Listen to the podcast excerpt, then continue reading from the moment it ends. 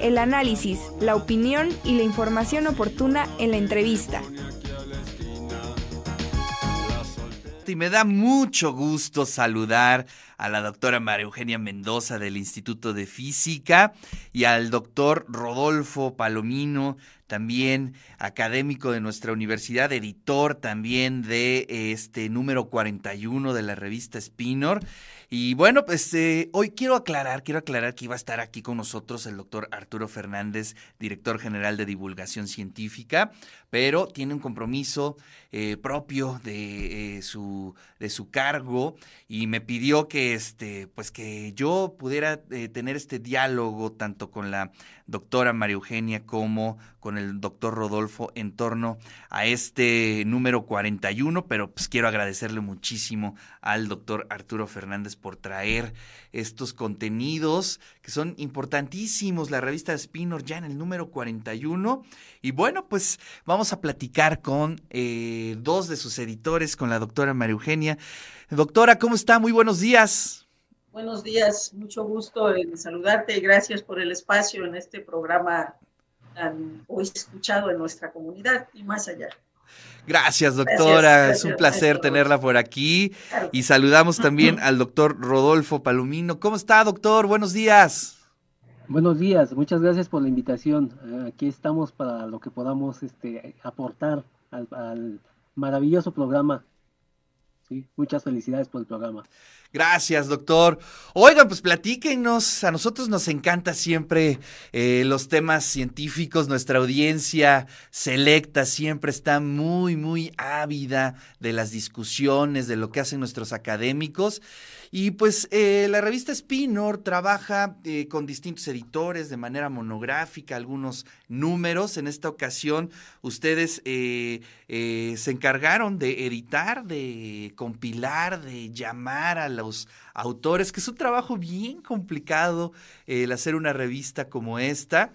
Pues cuéntenos un poquito, si quiere, empezamos con usted, doctora María Eugenia, cómo eh, se planea un número como este y pues en torno a los materiales, ¿no? Que son en materia de su estudio de la, de la ciencia aplicada, que ese es un gran tema que tiene mucho, mucho, mucha trayectoria en nuestra universidad, doctora.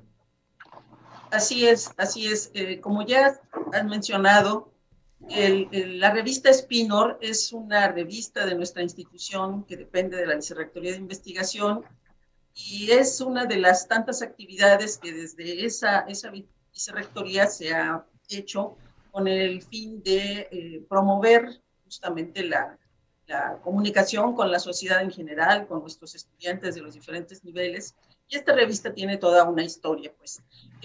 Desde que toma la, con el anterior director, el, doctor Eduardo Espinosa, y ahora con el doctor Arturo Fernández, eh, se editan números por temáticas y en esta ocasión nos invitó a, Rodolfo y a mí a ser editores de una de las áreas que en el caso de la física tiene una gran tradición de, cultivarse en nuestra institución, que es el área de estado sólido y en concreto la que ahora se conoce un tema eh, ya específico dentro del estado sólido, que es la de los materiales, tanto la física de materiales como la ciencia de materiales. Para poner también un poquito en contexto todo esto, los materiales que son también a veces eh, las, las, personas en general, incluidos universitarios, por supuesto, que no son especialistas, piensan en materiales y piensan en construcción, ¿no? Materiales de construcción, que ciertamente están incluidos, pero no son los únicos. Eh, materiales son, eh, sustancias que van a ser utilizadas con un fin específico. Luego entonces, cuando uno trabaja en esta área, ya está pensando en una aplicación. Ahora, em, también para comentar un poco más, en nuestra institución entonces tenemos, estamos hablando desde los años 70, yo creo que se formaron los primeros grupos y empezaron a trabajar en este área. Actualmente en varias unidades académicas hay, grupos que trabajan en ello. Está, bueno, la Facultad de Físico-Matemáticas, el Instituto de Física, la Facultad de Ingeniería, la Ingeniería Química, en el Instituto de Ciencias y por mencionar eh, los, grupos donde hay grupos más, más importantes.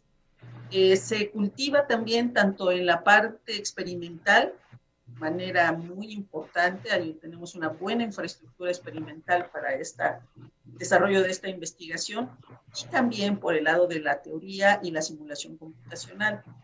Cuando nos encargó eh, el, eh, Arturo, a, Rodolfo y a mí este número, pues nuestra estrategia fue invitar a los cuerpos académicos en una primera fase eh, aquellos que hacen investigación experimental y eh, pues tuvimos muy buena respuesta.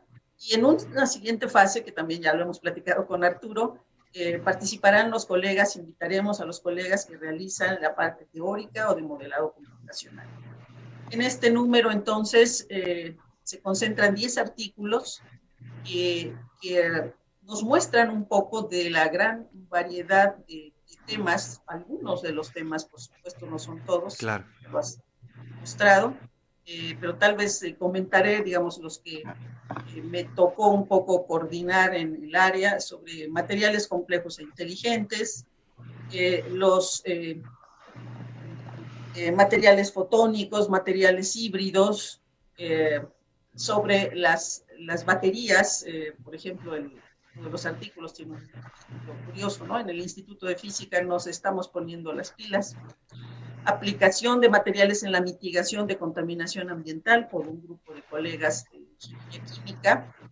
O esta otra parte que tiene que ver con materiales de baja dimensionalidad, el electrohilado para elaboración de nanofibras o la nanociencia y nanotecnología en la vida cotidiana. Entonces, por ahí dejo por el momento, claro. no sé, este, Rodolfo, y luego no sé si quieres preguntar. Sí, no, este, gracias, gracias, este, doctora María Eugenia. Doctor Rodolfo, pues es interesantísimo que se dé una reunión de especialistas en torno a los materiales que se puedan plantear eh, pues las propuestas, las alternativas, los resultados de las investigaciones. Pocas veces se ve una reunión como esta, ¿no? Es decir, que podamos ofrecer un número eh, monográfico, especial, temático. Eh, pues sí, este, cabe destacar este, que en, este caso hablar de ciencia de materiales es una de las áreas que más ha, más bien más abundante de nuestra universidad. Claro. Eh, como ya lo mencionó la doctora María Eugenia, eh, estamos en varias unidades académicas y este, acá es bien importante destacar la labor del Instituto de Física, probablemente de los pioneros en esta área, y, cómo se ha ido desarrollando en, las diferentes unidades. La facultad, que es a donde actualmente yo laboro, y bueno, ya desde hace varios años, es, una de las que también varias áreas de investigación en esto, ¿no?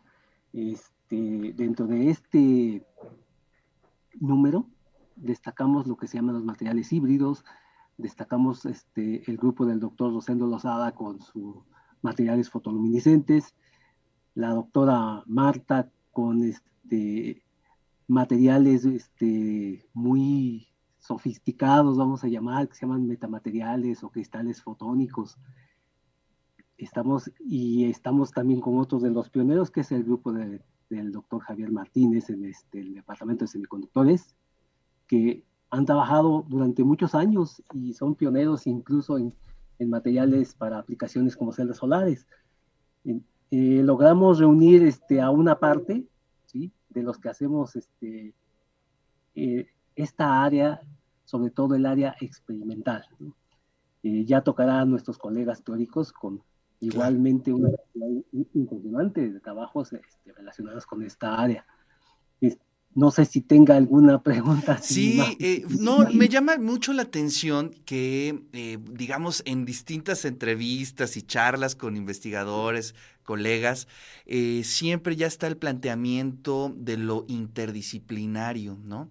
Es decir, que eh, ya hay un cruce de manera natural entre distintas disciplinas, a lo mejor hacia una misma dirección, y creo que es el caso de esta revista, ¿no? Es decir, desde distintas facultades, desde distintas eh, disciplinas, pues estamos este, discutiendo el tema de los materiales y eso es algo importante eh, que hay que destacarlo, doctor.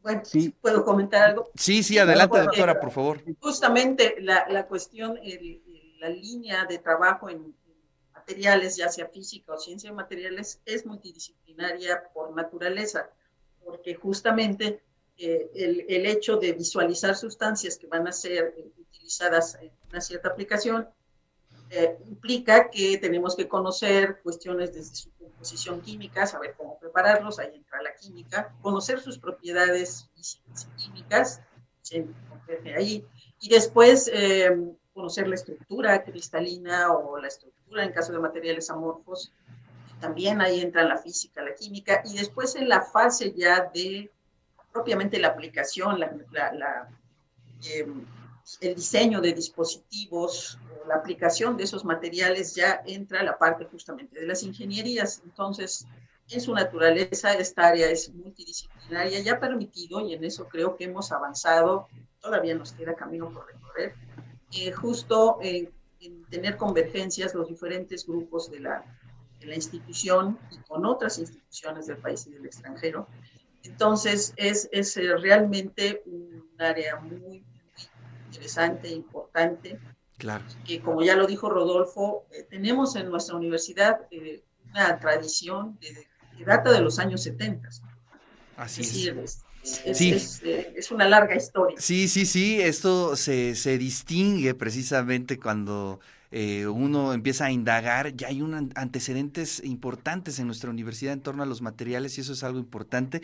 Quizá este, les voy a proponer que eh, como editores de esta revista, quizá podamos tener la, entrevista o la charla con algunos de los autores para profundizar sobre algunos de los artículos, que sería genial, ¿no? Eh, sería que, que nos pudieran explicar un poco digamos, para los que no somos del área, ¿no? Y a veces se nos dificulta un poco tener, eh, eh, comprenderlo, pero sería bien interesante tener esa experiencia eh, con los autores de los artículos. Pero mientras tanto, está disponible de manera gratuita. Es más, todos los que nos escriban al 22 25 54 6163, les hacemos llegar esta revista que está en PDF en línea.